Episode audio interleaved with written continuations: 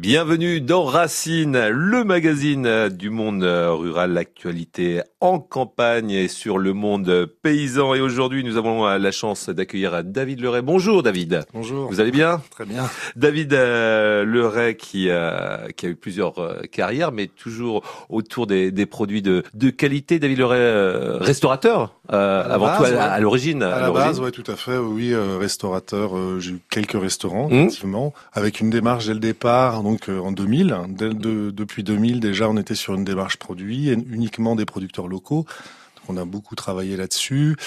Progressivement, on est allé vers le bio, les vins nature à partir de deux mille trois, grâce à des, des connaissances qui étaient vignerons, des anciens copains d'école. Et puis le bio, ben, ça arrivait petit à petit pour euh, pour être quasiment à cent pour cent bio euh, sur le dernier restaurant. Ouais. Voilà, alors euh, David euh, Leray, euh, originaire euh, du coin, ouais, des, des bords de Rance, ouais, un, un beau coin, un beau coin quand même. Ça, c'est pas mal. Ouais. Voilà, et vous êtes vous êtes resté ouais. resté là-bas, c'est c'est là que se trouve euh, La Cale Gourmande qui est, est euh, voilà. aujourd'hui votre ouais, ouais. Euh, voilà, bah, c'est la base. Ouais, ouais. Bah, mon associé Thomas Martin en fait est aussi du village mmh. et on était sur Saint-Malo en tant que restaurateur et on avait envie de revenir dans notre village, euh, puis travailler sur cette euh, cette idée en fait de boucherie bio avec les éleveurs du coin qui étaient sur des des races anciennes un peu rares hein, qu'on a découvert par par hasard et surpris de se rendre compte qu'on avait un terroir oublié. Voilà, en allez, Bretagne. Et ouais. d'où votre venue euh, aujourd'hui pour euh, pour Racine sur France Bleu euh, Armorique. Alors euh, des races oubliées. Comment est-ce qu'on peut oublier des des races euh, bah, en, en Bretagne? Et voilà, c'est en plus des, des races locales. Il y en a il y en a plusieurs. Il y en a plusieurs sur ben, plusieurs types d'animaux, que ce soit des vaches, les, les, les, les, comment, les moutons ou autres. En fait, c'est, ça s'est passé après la guerre. En fait, on est parti sur le productivisme. Donc, toutes les races rustiques locales, en fait, ont été remplacées par des races euh, dites productives. On a, on a été sur la Holstein pour le lait. On a été sur la Blonde d'Aquitaine, Limousine, Charolaise pour la viande. Donc, on est parti sur ce système-là après-guerre, hein, avec le remembrement. Enfin, toutes ces choses qui se sont passées, euh, qui étaient euh, voulues parce qu'on était en carence alimentaire. Il y avait euh, les tickets de rationnement. Ouais, voilà, il fallait, il fallait faire. Euh, il y avait, voilà, il y avait les trente glorieuses. Ouais, il y avait eu plein d'enfants aussi. Était, hein, voilà. Bah voilà, c'était. Euh, on était inquiets. Avait, on a demandé avait... aux agriculteurs de faire un gros effort. Les agriculteurs ont On jouait le jeu, mmh. ils ont joué le jeu, même si on les a pas fait euh, féliciter. À contre-cœur parfois quand même, parce parfois que à contre-cœur, parce que le remembrement puis... quand même, ça, ça a ouais. bien abîmé nos terres. Ah bah, ceux qui étaient pas d'accord, je crois qu'il y en a qui ont fini en hôpital psychiatrique ou autre. Ah ça oui. a été très très spécial. Mmh. Ouais, j'ai vu des émissions. Méthode coercitive. Euh, ouais, voilà, c'était une politique très forte. Il y avait un gros besoin de, ouais, ouais d'aliments pour. pour toute la population, et on est allé dans des excès, bien sûr, parce que ça a été récupéré tout ça, enfin, par l'agroalimentaire, et on sait ce que ça a donné, quoi. On est maintenant sur des élevages euh, qui posent problème, mmh. une agriculture qui pose problème, mais les coupables, bien sûr, ne sont pas les agriculteurs, c'est mmh. bien évident. Mais, euh, mais, mais aujourd'hui, et on le voit de toute façon, il y a, y, a, y a quand même une prise de conscience euh, de plus en plus euh, partagée. Il y a, y, a, y a un retour hein, quelque part. On, on freine, on freine un peu justement ce productivisme pour aller, euh, pour aller justement vers ce qui existait depuis des années, des siècles, et des, des manières de travailler ancestrales qui, qui avaient été transmises en fin de compte de, de génération en génération. Et ça fonctionnait. C'est vrai que ça fonctionne. Les races bretonnes, si on parle du bœuf par exemple, sont des races qui sont complètement adaptées au terroir, qui n'ont pas besoin de faire venir du soja euh, d'Amérique du Sud qui détruisent les forêts amazoniennes et compagnie. Ce sont des animaux vraiment adaptés au coin. Ils n'ont pas forcément besoin de l'homme. Mmh. C'est ça qui est intéressant. Donc il y a beaucoup moins besoin de, de les traiter de médicaments. Euh, ils se nourrissent avec ce qu'il y a autour. Donc on est sur une résistante euh, aux maladies. Très aussi. Résistante, une agriculture vraiment paysanne. Mmh. En fait, effectivement, on est sur de la prairie. Donc il n'y a pas besoin de rajouter d'eau, euh, de, de rajouter des bâtiments spécialement, des animaux qui peuvent des fois passer l'hiver dehors, euh, qui sont vraiment résistants. Et du coup, on est sur euh, une agriculture qui n'a pas un impact négatif sur l'environnement. Après, on est on est loin du schéma productiviste. On est sur des animaux des fois plus petits, enfin la plupart du temps beaucoup plus petits. Moins de viande donc. Un peu moins de viande, des rendements moins intéressants pour le boucher. Mmh, C'est-à-dire qu'on est que moins vous êtes ce... aussi, voilà, euh... ben on est moins vénal, donc mmh. on, on pense plus, je dirais, à la qualité. Par contre, on a une qualité nettement supérieure. Donc, comme ce sont des animaux qui sont adaptés au terroir, finalement, ils font une, une viande vraiment euh, de qualité. C'est des animaux qui sont capables à la fois de faire du lait et de la viande. Donc, on est des animaux qui savent avoir euh, enfin capter le gras, donc avoir un beau persillé. On a on parle beaucoup à l'heure actuelle de, la, de l'angus, du bœuf de Kobe, de ces choses-là, mais c'est ce qu'on avait en Bretagne, c'est-à-dire qu'on prend des côtes de bœuf de de Bretonne de ah Breton oui. Pie Noir, on a des côtes persillées extraordinaires. Et ah c'est, là, vous, c'est vous, magnifique. Vous avez envie, là. ben, c'est, c'est l'envie qui pousse bah oui. les, les choses, mmh. parce que nous c'est que l'envie qui nous guide. En fait, on fait ça parce qu'on a envie de se lever le matin, parce qu'on sait qu'on a une bête qui arrive de chez un éleveur qu'on connaît, qu'on attend depuis trois ans, on a attendu qu'elle pousse, et, et c'est génial. Quoi. C'est, et voilà. Ouais. Et, et justement, c'est ce, ce, ce lien ouais. également avec avec l'éleveur, parce que voilà, il y avait il y avait pas forcément, quand vous étiez restaurateur, vous ne saviez pas forcément d'où, d'où ça venait. Et puis mmh. au fil au fil du temps, alors vous avez créé un, un réseau, un maillage avec. C'est euh, ça. C'est euh, ça. Bah, en tant que restaurateur, on travaillait beaucoup les volailles. Mmh. C'est vrai qu'on avait du mal avec les gros animaux parce que c'est c'est compliqué d'acheter des bêtes entières. Et un jour, j'ai acheté un demi-veau avec Michael Romé, qui est un éleveur que, qui est sur Baguette Morvan, un, un petit veau mmh. comme en breton. Et là, on s'est rendu compte qu'il y avait une qualité qui était complètement différente de tout ce qu'on n'avait jamais eu. Euh, une viande qui était beaucoup plus foncée, beaucoup plus persillée, beaucoup plus intéressante.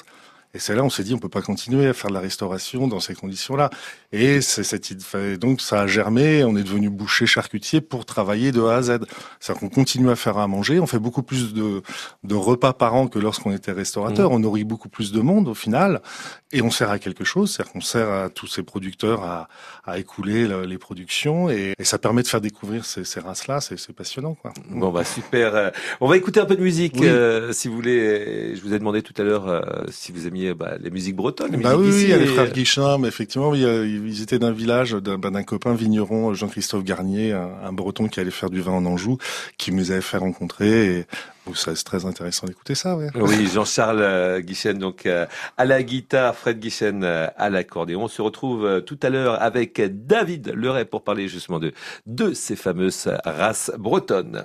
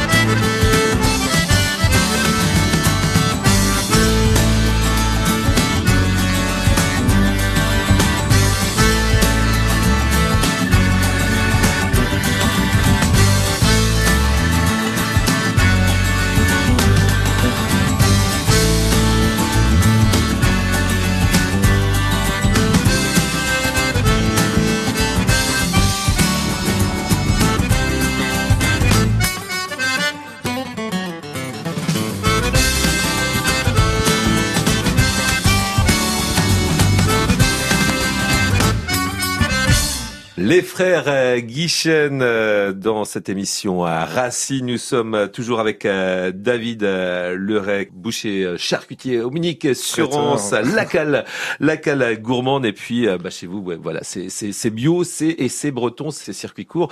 Euh, on en parlait tout à l'heure, mais il euh, y, y en a beaucoup euh, de races bretonnes. Bah, toutes les races, par exemple en bœuf, on est sur quatre races. On mm-hmm. avait donc l'armoricaine, la, la Bretonne Pie Noir, la Froment du Léon. Et le, le bœuf nantais. Mmh. Hein, donc ces races qu'on, c'est, c'est très étonnant. On est vraiment face à, à une disparition de, des effectifs qui a été troublante. C'est-à-dire qu'avant-guerre, par exemple, sur l'armoricaine, qui était une viande d'exception, on avait trois cent soixante mille femelles en dix-neuf cent trente-deux et on est tombé à vingt femelles en dix-neuf cent quatre-vingt-dix. Ah oui, donc ça fait vraiment failli disparaître. Ah ben, ça, ça a failli disparaître. Ça faisait plus partie de, de, d'aucune ouais. politique qui, qui, qui, agricole. Qui, qui, qui, qui a eu la ouais. lueur d'esprit bah, ce, de, euh, ouais. de dire, il faut sauver. Non mais. Bah, ce faut, sont des passionnés. Sauver, c'est des collectionneurs. Ouais, en fait, ouais, on ouais. était face à des collectionneurs. Après, bon, il y a eu tous des ces... collectionneurs de vaches. Bah, des collectionneurs de vaches, des gens ah oui, qui ça, sont c'est... passionnés, mmh. qui, qui sont passionnés de leur terroir, mmh. parce que le Breton est fier, mais des fois, il a mmh. oublié son terroir. Et euh, c'est vrai que des, des, des Bretons qui ont cette connaissance-là se disent, c'est pas possible, on va pas tout laisser disparaître. Hein, par exemple, le port blanc de l'Ouest, c'est un, le port breton, donc on, on est dans le pays du cochon en Bretagne. Il faut savoir qu'il restait euh, soixante-dix femelles. Eh oui. soixante-dix femelles de, de cochons bretons. C'est-à-dire que tous les autres, on est sur des hybrides, c'est des, des croisements, des espèces de machins. Voilà, ouais, les... On ne sait pas d'où ça vient. Donc, si on a envie de manger ça, on peut le faire. Ouais. Par contre, on ne parle pas de fierté bretonne. Mmh. Il y avait le tournoir du Ouessant aussi, ah qui, bah, a fait, Ouessant, qui, qui avait oui. disparu du Ouessant. Ouais, qui, ouais, euh, ouais, bah, il y, y a les. On aussi, musée, d'ailleurs, à Rennes. On, tra- on travaille avec Anthony Josse aussi sur les Landes de Bretagne, des agneaux qui sont sur Saint-Lunaire. De très belles qualités d'agneaux aussi. Enfin, et, et donc, toutes ces races-là, c'est passionnant. Donc, moi, ce que je conseille aux gens, c'est d'aller sur le site de la Fédération des races bretonnes mmh. et, et de, de choper toutes ces informations. Parce que là, on pourra en parler pendant deux heures. Sans, on bah, n'aura oui, pas le temps. Vous et reviendrez, vous reviendrez avec plaisir. Avec plaisir. Mais c'est vrai que euh, tout ce travail-là, il faut le faire vraiment, à, à, aller se renseigner, se rendre compte effectivement que ce terroir-là existait, existe en train de revenir. Donc, c'est des voies, de, enfin, c'est des espèces en voie de réapparition. Voilà. Donc, euh, le nombre de, de têtes par. Euh... Ça progresse. Ça, voilà, on est passé de, de vingt femelles d'armoricaine à quatre cent soixante-dix à l'heure actuelle. Mmh. Donc c'est une belle évolution. Il y a des gens comme Rémi Goupil qui se sont installés à Tréla. Il y en a plein d'autres. Alcide qui s'est installé à Épinard. Il y a plein de gens, de jeunes bah, qu'on a croisés il y a trois ans, quatre ans, qui se sont, bah, qui se posaient la question, qui se sont installés. Et les premiers animaux arrivent. Mmh. C'est-à-dire que là cette année, j'ai réussi à sortir bah, les deux premiers animaux d'un éleveur que j'ai rencontré il y a trois ans. Donc ce sont des belles aventures aussi parce qu'on les accompagne, on, on en discute, on se pose des questions. Enfin, c'est, c'est, c'est, c'est des belles aventures voilà. humaines. Ouais. Et, et donc, c'est, ouais. en, c'est en direct entre vous et, euh, et le, voilà, le producteur ça, ouais. aussi. Ouais, ouais, oui, voilà, donc ouais. pas d'intermédiaire. Euh, non, vous, allez voir les, vous allez voir les bêtes. Euh, quand on a le temps, quand on est indépendant, on n'a pas toujours ouais. le temps, mais c'est vrai qu'on va régulièrement les ouais, voir. On, on les croise, de c'est des gens qu'on... Bah, c'est des copains, finalement. Hein. Les, la plupart des éleveurs sur le coin de, bah, de Dole, euh, qu'on a aussi Églantine Touchet, qui est quelqu'un qui nous, qui nous livre en fromage, en laitage, donc en, de Bretonne Pie Noir, et qui de temps en temps ben, nous, nous fournit aussi une vache, donc on la voit toute la semaine pour les fromages, et euh, une fois de temps en temps, une fois ou deux par an, on va voir un de ces animaux, et c'est chouette, parce mmh. que là on peut mettre un, un visage sur tout ce qu'on fait, puis Églantine, c'est la présidente aussi de l'Union des Bretonnes Pie Noir, donc ah, attention, oui, c'est, euh, pas, c'est pas rien, voilà. c'est une présidente. La Pie Noir qui a quand même, euh, bon, bah, c'est, c'est le nom qui revient tout de oui, suite oui. à l'esprit, et puis bah, la, la vache Gwenn ha Du, de toute façon, couleur de la Bretagne. C'était, la, la, c'était le plus gros effectif français, on était mmh. sur un million d'individus euh, fin dix-neuvième siècle. Il faut savoir que l'industrie du beurre, par exemple, au dix-neuvième siècle, c'était quasiment uniquement la Bretonne Pie Noir. C'est-à-dire que quand on parle du beurre breton, on parle du beurre, en fait, finalement, la plupart du temps, c'est du beurre de Holstein. Mmh. Et les premiers Holstein les, avaient été, les, les producteurs qui avaient eu des Holstein, on, il y avait eu des gens qui avaient été soupçonnés d'avoir coupé le lait avec de l'eau. Parce que c'est pas de la, c'est, c'est pas des vaches qui font un, un super lait mmh. par rapport à de la Pie Noire, bien la entendu. Pie Noire, voilà. Donc, si on veut retrouver les, les goûts d'antan, faut aller vers la Pie Noire. Faut, il y a un élevage de Froment du Léon qui s'est mis en place il y a pas très longtemps, qui fait du beurre. Faut aller vers ça. Le consommateur doit y aller. Voilà. C'est alors, important. Comment, comment, comment est-ce qu'on fait? Bon, bah, il y a, y a les labels, il y a bien sûr, euh, comme chez vous à La Cale Gourmande, on sait euh, comment d'où, d'où viennent d'où viennent les produits. Euh, pour ceux qui n'auraient pas les, la chance d'aller jusqu'au Minihic-sur-Rance, euh, bah, on a, a Brindherbe là, ce, mmh. sur Rennes, par exemple, mmh. vous avez Brindherbe qui est un magasin de producteurs et euh, vous avez euh, euh, Sébastien Vétil qui est producteur de, d'armoricaine, mmh. qui, qui fournit des animaux là-bas. Notamment, je pense que sur les marchés, on des fois, bah, Églantine Touchet, elle est mmh. sur le marché euh, des lycées. Sarraine, hein. Donc bah faut faut creuser, oui, faut, voilà. faut faut faut aussi se faut donner demander, un peu de peine, faut, faut euh, voilà, faut, faut exiger faut, cette euh, C'est ça, cette c'est quelle... ça, c'est ça. Mmh. Moi je sais qu'en tant que boucher par exemple, je mange pas de viande si mmh. je suis pas sûr à cent pour cent d'être sur du bio minimum quoi. Mmh. Ça c'est évident qu'au restaurant, bah je suis un boucher végétarien la plupart du temps. Ah, je mange ouais. du poisson, mais c'est vrai qu'il faut être exigeant. Mmh. C'est, et, c'est important. Et, alors euh, tout de suite le, le consommateur, il pense au, au prix aussi bien et, sûr, et là bien il sûr. faut dédramatiser aussi bah, parce que les voilà. Le consommateur connaît à peu près vingt prix sur sur un panier. Donc en fait les, les grandes surfaces jouent là-dessus. Donc ils sont convaincus, bon, on connaît le prix de, du Nutella, de la, mmh. l'accro, des choses comme ça. Bon, voilà, mais ils connaissent pas vraiment le prix des produits. Et l'autre fois, j'étais euh, j'étais dans une grande surface, acheter un peu de poisson et en fait, j'entendais une promo par exemple sur le pâté de campagne, mmh. plus de dix-huit euros le kilo et c'était pas en bio. Nous on est à seize euros et on est en bio. Donc c'est vraiment très très étonnant parce qu'on s'aperçoit que les grandes surfaces sur le bio notamment euh, ont des tarifs très élevés. Sur les fruits et légumes, on a regardé, on est moins cher que les grandes surfaces. Mmh. Sur la viande, ben, en, en bio, euh, nous, on est quasiment au même prix que les grandes surfaces quand ils sont sur la boucherie à la coupe, alors qu'eux ne sont pas en bio. Donc, il y a vraiment une méconnaissance de, de, des prix, toutes ces choses-là. Ne pas hésiter à, à raccourcir euh, les circuits. Oui, euh, et puis être, euh, euh, voilà, et, et puis être, être attentif. attentif. Je pense que le consommateur se doit d'être vraiment attentif à sa façon de consommer et connaître vraiment les tarifs pour, pour se faire une idée des choses. La Cale Gourmande euh, au Minihic-sur-Rance, c'est, c'est combien de fournisseurs alors euh, aujourd'hui? C'est très compliqué. On fait aussi cave à vin nature, ouais. on fait plein de choses, donc c'est, c'est, des, ça, non, c'est très compliqué ouais. de savoir. C'est, plus, enfin, c'est quelques, plusieurs dizaines. Plusieurs dizaines, bah, ouais, plusieurs plusieurs dizaines, dizaines ouais, ouais, oui, oui, oui, bien sûr. Voilà. Ouais. Ah ouais, bon. Énormément de fournisseurs, euh, c'est un casse-tête un peu pour la comptabilité, mais euh, bah, rien que pour le miel, on va en avoir trois, quatre, cinq, euh, voilà. On arrive euh, encore à avoir du miel alors parce que euh, on entend aussi j'ai euh, des voilà, copains les, les alertes sur les ouais, abeilles. J'avais un petit producteur qui, qui a dû arrêter, qui a perdu toutes ses ruches. Euh, donc là, on a été obligé de rechercher, de travailler pour retrouver d'autres producteurs locaux. Ça n'a pas été simple, mais c'est vrai que c'est oui, on a un petit peu de soucis sur la sur le miel, mais ça bon. va revenir. Ça, bah, va, ça revenir. va revenir. Alors, il, faudra, vraiment... il faudra faire en sorte que ça ça revienne. Euh, merci beaucoup, euh, David Leray, d'être euh, venu. Bah, c'est un plaisir. Euh, pour, merci euh, pour euh, pour Racines. On rappelle quand même le site hein, euh, pour s'informer. C'est la fédération. Fédération des races bretonnes. Fédération des races bretonnes. Hein, vous tapez ça, il y a pas de problème. Si on tape races bretonnes, je pense qu'on ouais. va finir par trouver. Voilà. voilà. Et puis Et nous, euh, c'est au Minihic. La Cale Gourmande, et puis, un très joli bah voilà, coin. Ouvert tous les jours ? Non. Non, non, non, non, non fermé dimanche, lundi. Dimanche. Là, on, est traiteur aussi, voilà, on est on est traiteur, on fait voilà. pas mal d'événements, donc c'est, voilà, on peut pas être ouvert sept sur sept. Mais en, voilà. en tout cas, avec des, des bons produits, des produits de Bretagne. Merci c'est beaucoup, euh, David Leray. Merci. À très vite. Kenavo. Kenavo. Par une nuit d'orage et de grand vent, par une nuit d'orage et de grand vent. Je n'avais plus sommeil depuis longtemps, je vais à la fontaine dans le haut du champ. Je passe par la lande des moutons blancs, je passe par la lande des moutons blancs. Une belle voix m'ensorcelle d'un joli chant, je cours à la fontaine le cœur battant. Le tonnerre, les éclairs, les dragons volants, le tonnerre, les éclairs, les dragons volants.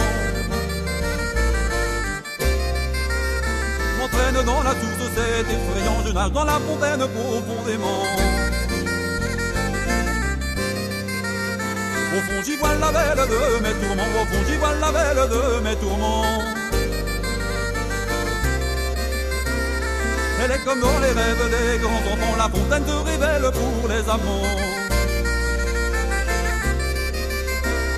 Là je m'approche d'elle en un instant, là je m'approche d'elle en un instant. Elle me dit mon jeune homme, il est grand temps, la fontaine te réveille pour les amants. Elle me dit mon jeune homme, il est grand temps, la fontaine te réveille pour les amants.